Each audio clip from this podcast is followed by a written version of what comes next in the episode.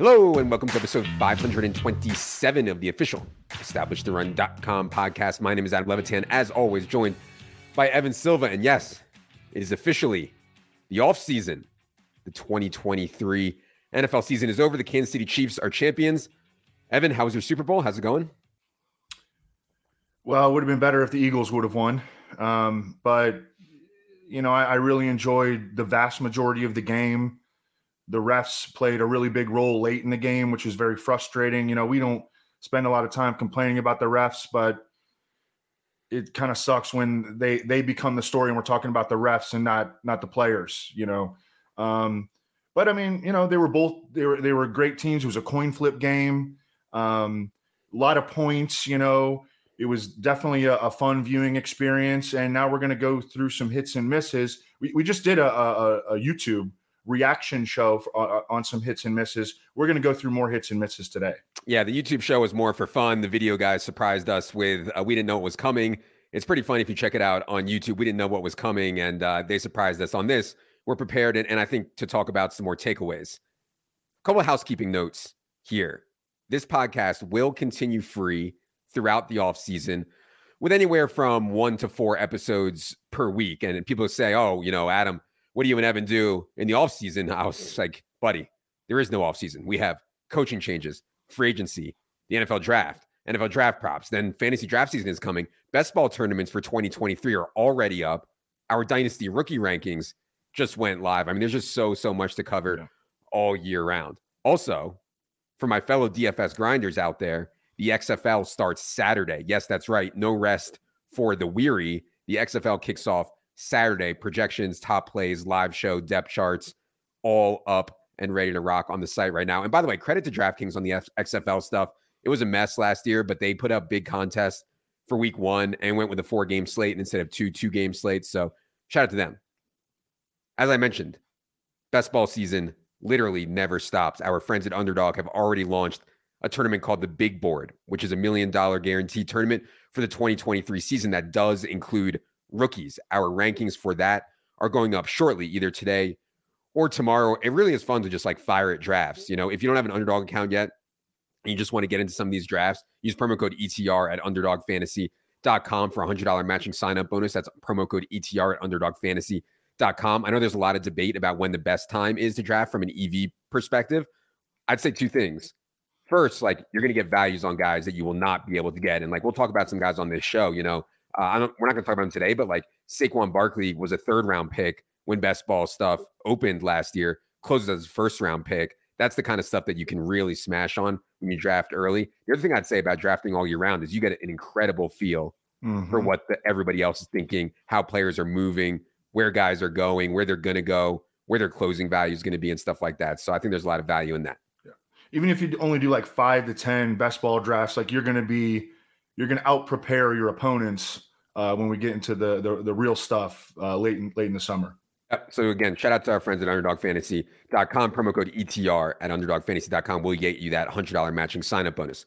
Today's show is the first of a two-part series. We're going to go through our biggest hits and misses, and honestly, just try to learn from them. You know, like generate some takeaways going forward. This isn't about victory lapping or dunking on ourselves or whatever. Literally, I think it's important to try to learn because even though Evan and I have been doing this for God, I don't know, like 15 plus years now. I think it's always important to try to learn and, and get better. And so that's what this show is about. On today's show, we're going to talk about our biggest hits and misses from the early rounds. Later this week, we'll discuss our biggest hits and misses from the later rounds. All right. Let's start at the top here. Uh, you know, I don't think this one takes a lot of explanation. Everybody is aware of this by now. Christian McCaffrey first, Jonathan Taylor fourth, I think was a hit for us. And this was seems like no brainer at the time. This was such a controversial take. You could not say mm-hmm. one word about Christian McCaffrey without people calling you insane for having him ahead of Jonathan Taylor. And I think one thing that we need to understand is this was all injury related. I think everybody agreed that if CMC and JT both stayed healthy, CMC was going to outscore JT for a lot of reasons. You know, uh, most notably, of course, is the pass game role, but also because Jonathan Taylor relied so much on A, staying healthy, and B, touchdown rate. And like that stuff is really, really volatile, really, really hard to bake in. So felt really good about the way that ran out. I just want to say that it doesn't mean CMC is not going to get hurt next year. The whole point is that he was no more likely to get hurt than any other workhorse running back. And so you saw Jonathan Taylor, who hadn't missed a practice since freaking high school. He misses a ton of games. Christian McCaffrey plays in 20 games, doesn't miss any of them. So I think that was pretty easy, clear hit there. And the lesson I think most people listening to this, I, I hope understand predicting injuries at the running back position is very, very difficult. And you want these three down plus going backs like CMC is, JT, not really that. But still, I think JT underperformed a little bit even when he was healthy. Is what it is. Yeah. He's still going to be a first round pick next year, I think. All right. Let's get into some more interesting stuff. Travis Kelce was a guy that I was lukewarm on, you know, and, and obviously I thought there was going to be a ton of volume, and, and that came to fruition. Travis Kelce set a career high in targets. Yes, it was a 17 game season, predictably, because Tyreek Hill was gone. What I think I didn't kind of see coming was Travis Kelce outscoring nearly every other tight end. He outscored every other tight end by six fantasy points per game. Just so, so, so outrageously valuable. Evan was much higher on Travis Kelce than I was. I went back and listened to some podcasts that we did in August and September to get ready for this, and Evan was pounding the table for Travis Kelce. And I was like, yeah, I, I like it. But man, he's kind of old. And I think I can get something from a couple tight ends later in the middle rounds, in the middle early rounds that can be comparable. I was dead wrong on that. Evan, what are your thoughts on Travis Kelce's season and kind of how the, it shaped the tight end and any lessons we can have from that? I think that you summarized it really well. Um, it became very clear to me early in the process that you could stack Travis Kelce with Patrick Mahomes, like really in a majority of your drafts if you really wanted to, uh, because Patrick Mahomes, especially in FFPC, was going fourth I would even give him in the fifth sometimes. And I loved uh, that start with Travis Kelce at like 1.06 or 1.07, stacking him with Mahomes and had a lot of success doing that. Um, he's Patrick Mahomes' alpha receiver. You know, they actually they use him as an X receiver. He, he really doesn't uh, align like a t- like a tight end, really like at all. They use their other tight ends uh, as, actual tight ends, and it, it, was really as simple as that. I, I you know I, I got a little bit of cold feet at times because of the age thing. Um, you know, at, at, least that that was always in the back of my mind, the age model, but pounding that button was, was very, very profitable. So Travis Kelce will turn 34 in October in early ADP in early drafts. He's going like fourth and fifth overall. We'll talk more about that going forward, but I think the reason that that's happening is because the general fantasy community, and especially the sharp fantasy community, now understands how valuable it is to have a dominant tight end. Just gives you such a big edge over everyone else. And that leads me to my next take, which was probably the worst take that I had all summer was being high on Kyle Pitts. And my thought process was, why do I need to spend a first round pick on a 33 year old Travis Kelce when I can get this rising superstar in Kyle Pitts mm-hmm. in the middle of the third round? Now, that turned out to be just the biggest disaster ever because in the third round, there's so much opportunity cost. And it caused me when I took Kyle Pitts not to take any other tight ends later. You know, I didn't come back with Dallas Goedert, who I liked, or Hockenson, who I liked, or whoever else, because I was like, I'm not going to spend more draft capital in the seventh, eighth, ninth round because I already have Kyle Pitts. Kyle Pitts had like, I think, like Leone said yesterday, like a first percentile outcome, like literally the worst possible outcome it could have gone through. Finishes tight end 22 they were so much more run heavy than I thought. And maybe I should have understood that better, but they were so much more run heavy than I thought was even capable of. They didn't even try to scheme Kyle Pitts open, which is absolutely insane to me to not scheme this guy the ball after using number four overall pick on him. And then there was a bunch of data like next gen stat data and other underlying stats that showed Kyle Pitts wasn't really getting open that well. I don't know if that's on him or not. He's still a very young player. So I'm still kind of grappling with everything that happened at the tight end position. But God, you know, thinking that you could get the same thing from Mark Andrews and Kyle Pitts that you would have gotten out of Travis Kelce was like a disaster, disaster take. Evan, any thoughts on Pitts or Andrews or anything else from tight end that we could take going forward? No, um, I don't have a whole lot to add. No, I mean you you sum, you summarized it very well. yeah, I, I, think the the lesson for me is that we it doesn't want... have to be a lesson from every guy either. No, mm-hmm. I, I need to learn. I need to learn. No, the... I mean Mark Andrews was a good, really good pick on paper. A yeah. lot of you, were, I mean, a lot of people were really high on Kyle Pitts. Um, it just didn't happen, you know. Yeah, I, I think, and the Mar- I thought Mariota would be better than he was. I thought Arthur Smith mm-hmm. would be more balanced than he was, and you know, it just. And I thought Kyle Pitts was better than he was, maybe. So yeah, I, I think a lot there. But for me, like my haste to get an elite tight end um, was well founded. Just chose the wrong guys, Pitts and Andrews. Let's get to a good early round call. I think Amon-Ra St. Brown was one of the guys we talked about more than any other player all offseason. Just had Amon-Ra St. Brown on every single team, ends up catching 106 balls in 16 games. I, I think the knock on Amon Ra that people had on him was like, oh, well, when he went off at the end of his rookie year, no one else on Detroit was healthy, which was true.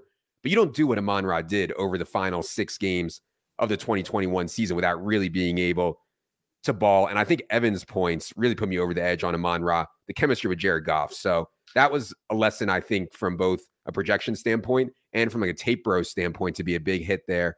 Evan, any thoughts on the Amon Ra being all in on him? While it was true that Amon Ra St. Brown went off late in the 2021 season, partially because of the attrition around him, it's also true that during that time we saw that he was really freaking good. Number one, and number two, Jared Goff built an actual mm-hmm. on-field rapport with him, and it's just every single week double-digit targets over his last 22 games. Amon-Ra St. Brown is averaging almost 10 targets per game and over seven receptions per game. Yeah, just an absolute monster in PPR. And and just to go back to the tape bro stuff, I mean, I I would have never thought of it because I'm not really a tape bro. But Evan being like, hey, listen, Jared Goff likes to throw where Mon Ra works. Like, you know, that that makes a difference, I think. And so that's really what we're trying to do. Like take the projection, take the math stuff at the highest level, and also incorporate some of the tape bro stuff. So that was a really big win for us, I think, on mm-hmm. Amon Ra. A loss in kind of that same range, actually an earlier range, is Mike Evans.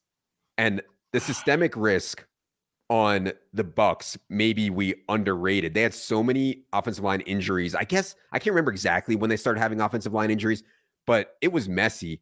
Mike Evans ended up with only th- with only three touchdowns in his first 14 games of the year. Now he did go off in the biggest game of the year for fantasy, mm-hmm. one Pat Kerrane, two million dollars. But before that, he was just a stone cold disaster. Evan, any thoughts? Yeah, it was a disaster. I mean, on being high on Mike Evans, Tom Brady wasn't very good. The offense took a massive step back. Um, you know, uh, he only Mike Evans only saw 14 red zone targets. I mean, he was like I don't know in the 20s or something in terms of red zone target ranking. And, and uh, you know, my, my theory was like no Rob Gronkowski. Chris Godwin was coming off a major knee injury. Mike Evans six touchdowns were his fewest since 2017. Um, just, and three and three of those were in week 17. Yeah, I mean, I, I just a, a, call that I, I liked the reasoning behind it, and it just did not work out. Yeah, and, and, you know we joke about the age model stuff. Obviously, at some point, Tom Brady was going to mm-hmm. decline, and I thought he was still like average this year, but average. not not Tom Brady. Yeah, not the Tom Brady that everybody expected. And offensive line injuries had a lot to do that. Still think Mike Evans can really play though, and we'll see what happens with the Bucks this offseason. I'd call for me in that kind of similar range. God, every time I was at like the middle of the third round or so and DJ Moore was there, I took DJ Moore. I, I took DJ Moore. And honestly, I, this one to me is simple. Like, I thought Baker would be an upgrade on everything Carolina had been doing for the last three years at quarterback. And he was not. I just flat out overestimated Baker Mayfield. He was so, so, so bad. It caused them to run so few plays. They had no offensive identity. One week, Matt Rhule would say, Oh, we want to be more run heavy. Then the next week, he would say, Oh, we got to be a passing offense. It was just an absolute mess. DJ Moore did come on a little bit late in the year mm-hmm. with Sam Darnold, but like those teams were already in trouble at that point. I don't know, man. I still think DJ Moore can play. To me, this is just like an overvaluation on an overvaluation on Baker Mayfield. Period. So yeah, yeah. I, I, I, you know, I, the Panthers traded for Baker Mayfield kind of late in the process, and our think or like it was right before training camp. I want to say. Mm-hmm. Um, and our thinking was like, uh, well, you know what? Baker Mayfield is going to just add some stability to the offense. And that raises the floor on DJ Moore because you worry about him because he can be volatile. That just straight up wasn't the case. It wound up being poor analysis. Um, I'm not worried about DJ Moore in the slightest. I think he's a, an absolute baller. Yeah. Actually, I mean, he'd be a great like dynasty buy right now. Yeah. some of the fades I want to talk about that we made, and our fades this year were awesome. I mean, and I, I want to be clear, it's easier to hit fades because, like, in the aggregate, more NFL players fail than hit due to injury and timeshares and all this other stuff. So it's easier to be right on fades. But I listened back to our fades podcast, which you can find uh, in August on this podcast feed. Our wide receiver fades, or at least mine uh, that I talked about on there, were Michael Thomas, Deebo Samuel, and Diontae Johnson. You know, uh, the big one for me was Deebo. I had so many props on Deebo unders. It was out of control. I had zero Deebo in best ball, I had zero Deebo, Deebo in season long. And all of this stemmed from the same thing regression on just outrageous YAC, mm-hmm. regression on outrageous touchdown rate, regression on outrageous yards per catch, despite having this tiny, tiny ADOT. It's just, unless you're like the biggest freak in the history of the NFL, it's really hard to do what Deebo Samuel did in the 2021 season. I couldn't believe he was going in round two. And actually, Taylor mm-hmm. uh, was like, bro, you got to stop with these with these Deebo takes. You know, he's going to shove it down your throat. I said, no, no, buddy. No, no. I'm sticking with the anti Deebo takes. Taylor does not miss very often. Yeah. And, and Deebo uh, was hurt a lot. And so I don't want to like victory lap on him getting hurt. Although I think when you play a lot of running back and you play the way Deebo plays, which yeah. is so physical, he used to get hurt, to get hurt, all the time in yeah. college. I don't really want to victory lap on that. But even when he was healthy, he was not that good this year. And it just, it's just really hard to do what Deebo did in the 2021. In 2021, he led the NFL in yards per reception. Okay. While, while being like dead last in ADOT. Yeah. And he scored eight rushing touchdowns on 51 carries. It, honestly, this was an easy one. It should have been an easy one. Yeah. Uh, I don't want to victory lap the Michael Thomas one because he did get hurt, but I think one thing that you have to understand, or, or we can glean from that. Whoa, that whoa, you, but he had ongoing, really problematic, like yeah. ankle and leg stuff. I mean, that, and that was part of it. But this is like ruining his career for sure. Point. Yeah, and, and, and that was certainly part of it. You know, he's had a lot. He hasn't played football in two years, and people were all excited about him. That said, when you lose Drew Brees, the most accurate quarterback in the history of the NFL, you could argue, and then you bring in guys like you know Andy Dalton and Taysom Hill and Jameis, you're not going to be as efficient as you once were. The way Michael Thomas wins is through these little slants and stuff that was so accurate, you know. And and Drew Brees made a big difference there, and losing Sean Payton, I think, mm-hmm. makes a mm-hmm. big difference too. And those all came to fruition, I think, in the Saints offense. We'll talk more about Sean Payton when we get to the coaching change podcast. Diontae Johnson won. God, you know, it's hard to be as bad in yards per target as Diontae Johnson is. He's good at earning targets. He's bad at turning them in to anything. I don't know, Evan. Do you think at this point it's like a player thing or a scheme thing? Because their scheme was bad, and their quarterback play was bad. Yeah. But God, Diontae Johnson's like dead last in yards per target, like embarrassingly bad. Mm-hmm. I, I, don't even know what to think about him at this point, but that would turned out to be a pretty good fade also. We had Matt Harmon on, and, you know, he studies it, uh, you know, wide receivers as in depth as anyone. And he thinks that Diontae Johnson is a, like an underutilized player. I wound up having him uh, on the shy away mm-hmm. list. And I mean, I, I, I just wrote like, won't come close to last year's 169 targets um, he did wind up with a, a good amount of targets, but um, the the quarterback play really wasn't any kind of an upgrade over short pass machine Ben Roethlisberger. Uh, we expected a, a, significant reduction in the Steelers as a team pass attempts, a more widespread target allo- allocation. I was worried that George Pickens could come in and be uh, like more talented right away. That didn't really happen, but I mean George Pickens w- was a, a prominent part of their offense. And then there was, you know, the the possibility of in-season quarterback controversy involving Trubisky and Pickett, and yeah. that of of course happened. There was a rumor that Diontae Johnson punched Trub- Trubisky in the in I the face. That. I saw that, but uh, that has I think Trubisky denied that. Mm-hmm. Yeah, interesting stuff out of Pittsburgh. Yeah. Uh, I want to get to a few running backs. So probably my biggest early round miss at running back was D'Andre Swift, and um, I, you know, I was really high in the Lions, obviously, and that led me to be on Amon Ra. I was on DJ Chark you know, uh, I, I really liked the Lion stuff, but using a second round pick on D'Andre Swift, the mm-hmm. opportunity cost was so massive. It hurt a lot. And I actually thought D'Andre Swift, when he was out there, played pretty well. The only and I expected mm-hmm. Jamaal Williams to play. We knew that coming into the year. Mm-hmm. I mean, everyone's on Jamaal Williams. Like we, we knew that coming to the year. I, that was not a surprise. What was a surprise to me was that they used a third running back in every game this year so much and it absolutely crushed mm-hmm. D'Andre Swift. And that was the most frustrating part for me. I just did not think that was in the range of outcomes for them to be like, oh, D'Andre Swift's going to lose touches and snaps to freaking Justin Jackson. I did not think that was in the range of mm-hmm. outcomes. And maybe that was a mistake. I think from a process standpoint, D'Andre Swift was still a really good pick, but man, God, it was a mess. Any thoughts on D'Andre Swift? I just think based on the way that the Lions coaching staff handled him, they think he's fragile. Um, if you would have told us at the beginning of the season that the Lions were going to, and we were high on the Lions, uh, especially from an offensive standpoint, I think they probably exceeded our expectation because they finished number five in the NFL in scoring. Mm-hmm. If you would have told us before the season that the Lions are going to finish number five in, in the NFL in scoring, and we can draft D'Andre. we would, I mean, we would have been taking him in the first round. Definitely. You Definitely. know, um, it, it's just the, the the situation and the way that they used him was just not conducive to him being a consistent fantasy contributor. So I thought he'd have the Austin Ekeler role, and, and like everyone was mm-hmm. super high on Austin Ekeler. Austin Ekeler ended up absolutely smashing. And Austin Ekeler doesn't get every carry. He doesn't get every goal line mm-hmm. carry. You know, he, he doesn't get every base carry. I thought they'd use D'Andre Swift in that role. They didn't. I, I don't think it's only because they think he's fragile. I actually think they like have an issue with the way he runs uh, mm-hmm. for whatever reason. Like the tape bros probably can say it better, but you know, something about the way he runs, they don't love it. Um, is what it is. Mm-hmm. Run, running back fades are the easiest to hit, right? Because like most running backs get hurt or fail or get end up in a timeshare, whatever. But Evan was on fire with running back fades.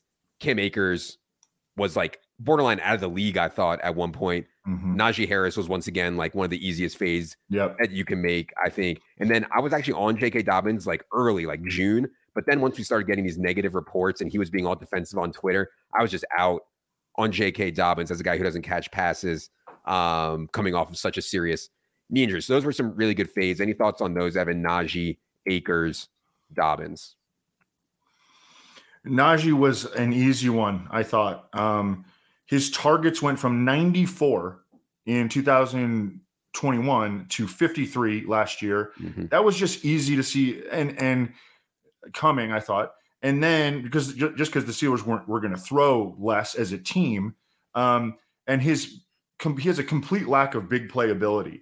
Uh, in 2021, he had 307 carries. Okay, as a rookie, four of them went for 20 plus yards. He he, he didn't do this in, in college either. He didn't break big runs. He actually broke a couple uh, very very late in the uh, mm-hmm. uh, the 2022 season.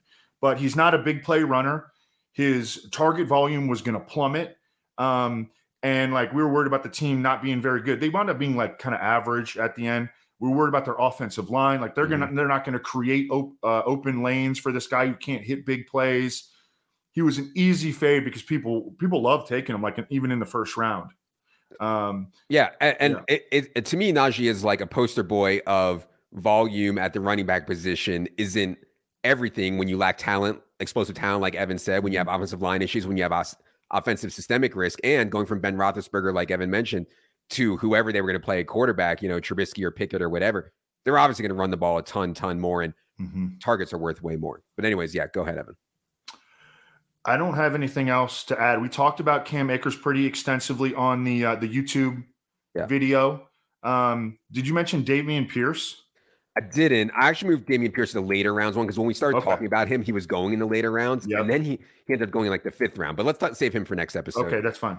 And, and, yeah, the Cam Akers one, you know, it's easy to say now that everybody knew the Rams were going to be terrible. Like they were coming off a Super Bowl win. People were like, "Oh, I'll get Cam Akers, the starting running back for the Super Bowl champions. He's going to smash."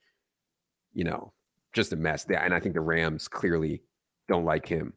Last two I have here were two bad wide receiver takes that we had. First one is me on Juju Smith Schuster. I, I took Juju Smith Schuster a ton. I was really high on Juju. I, you know, if you told me a 25 year old Juju Smith Schuster was going to get 101 targets from Patrick. Mahomes, I'd be like, yeah, you know, sixth round. I think that's that's an awesome pick.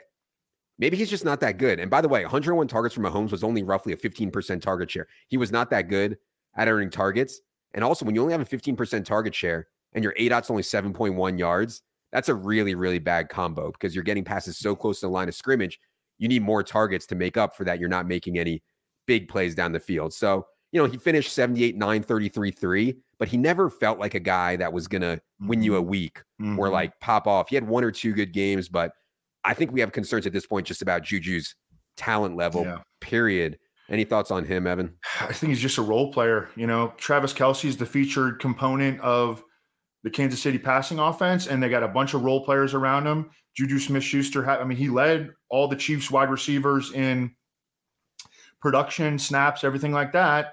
But he's just a, a like the wide receivers. Obviously, Kelce yeah. was way out in front, but Juju Smith, I just think he's a role player. Yeah, yeah, and if you can't do it with Patrick Mahomes, like and, and like very little target competition at the wide receiver position, you're probably not going to do it. And I hate to write him off at this point, but yeah, it, it's it's not great. Last one here uh, was a miss by Evan. I think was in on Brandin Cooks in like the fifth, sixth round or so. Obviously, Brandin Cooks is a good player, but this Texans team was a mess. At one point, it felt like he was so pissed around the trade deadline, he wanted to like quit or like he borderline I felt like he did. Like he yeah. just sat out a few weeks because he didn't want to play for the Texans. Yeah, he's pissed. And their front office might be like one of the worst in the entire NFL. He was pissed for sure. Any thoughts on Brandin Cooks looking back here, Evan? I just wrote calf strain cost him three games, and it seemed like he quit on the team. Yeah.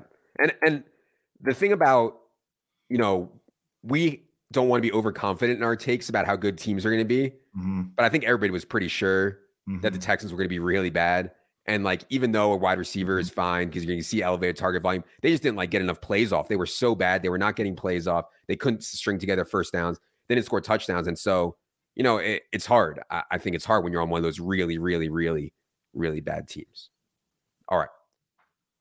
That is going to do it for this episode. Before we get out of here, for my fellow prop grinders out there, I just want to mention NBA team just continues to absolutely crush. It's so insane what Dink and Mark and Gallagher and Claff and everyone on the Hoops team is doing. They're now 497 and 321 on the season. So many bets for a 14.22% ROI. Just absolutely wild in the NBA prop streets. Don't dive in there if you're not really up for grinding it. But man, just had to give a shout out to those guys. We'll be back later this week to go through some of our later round hits and misses, try to learn something there. For Evan, for producer Luke, I'm Adam. Good luck, everybody.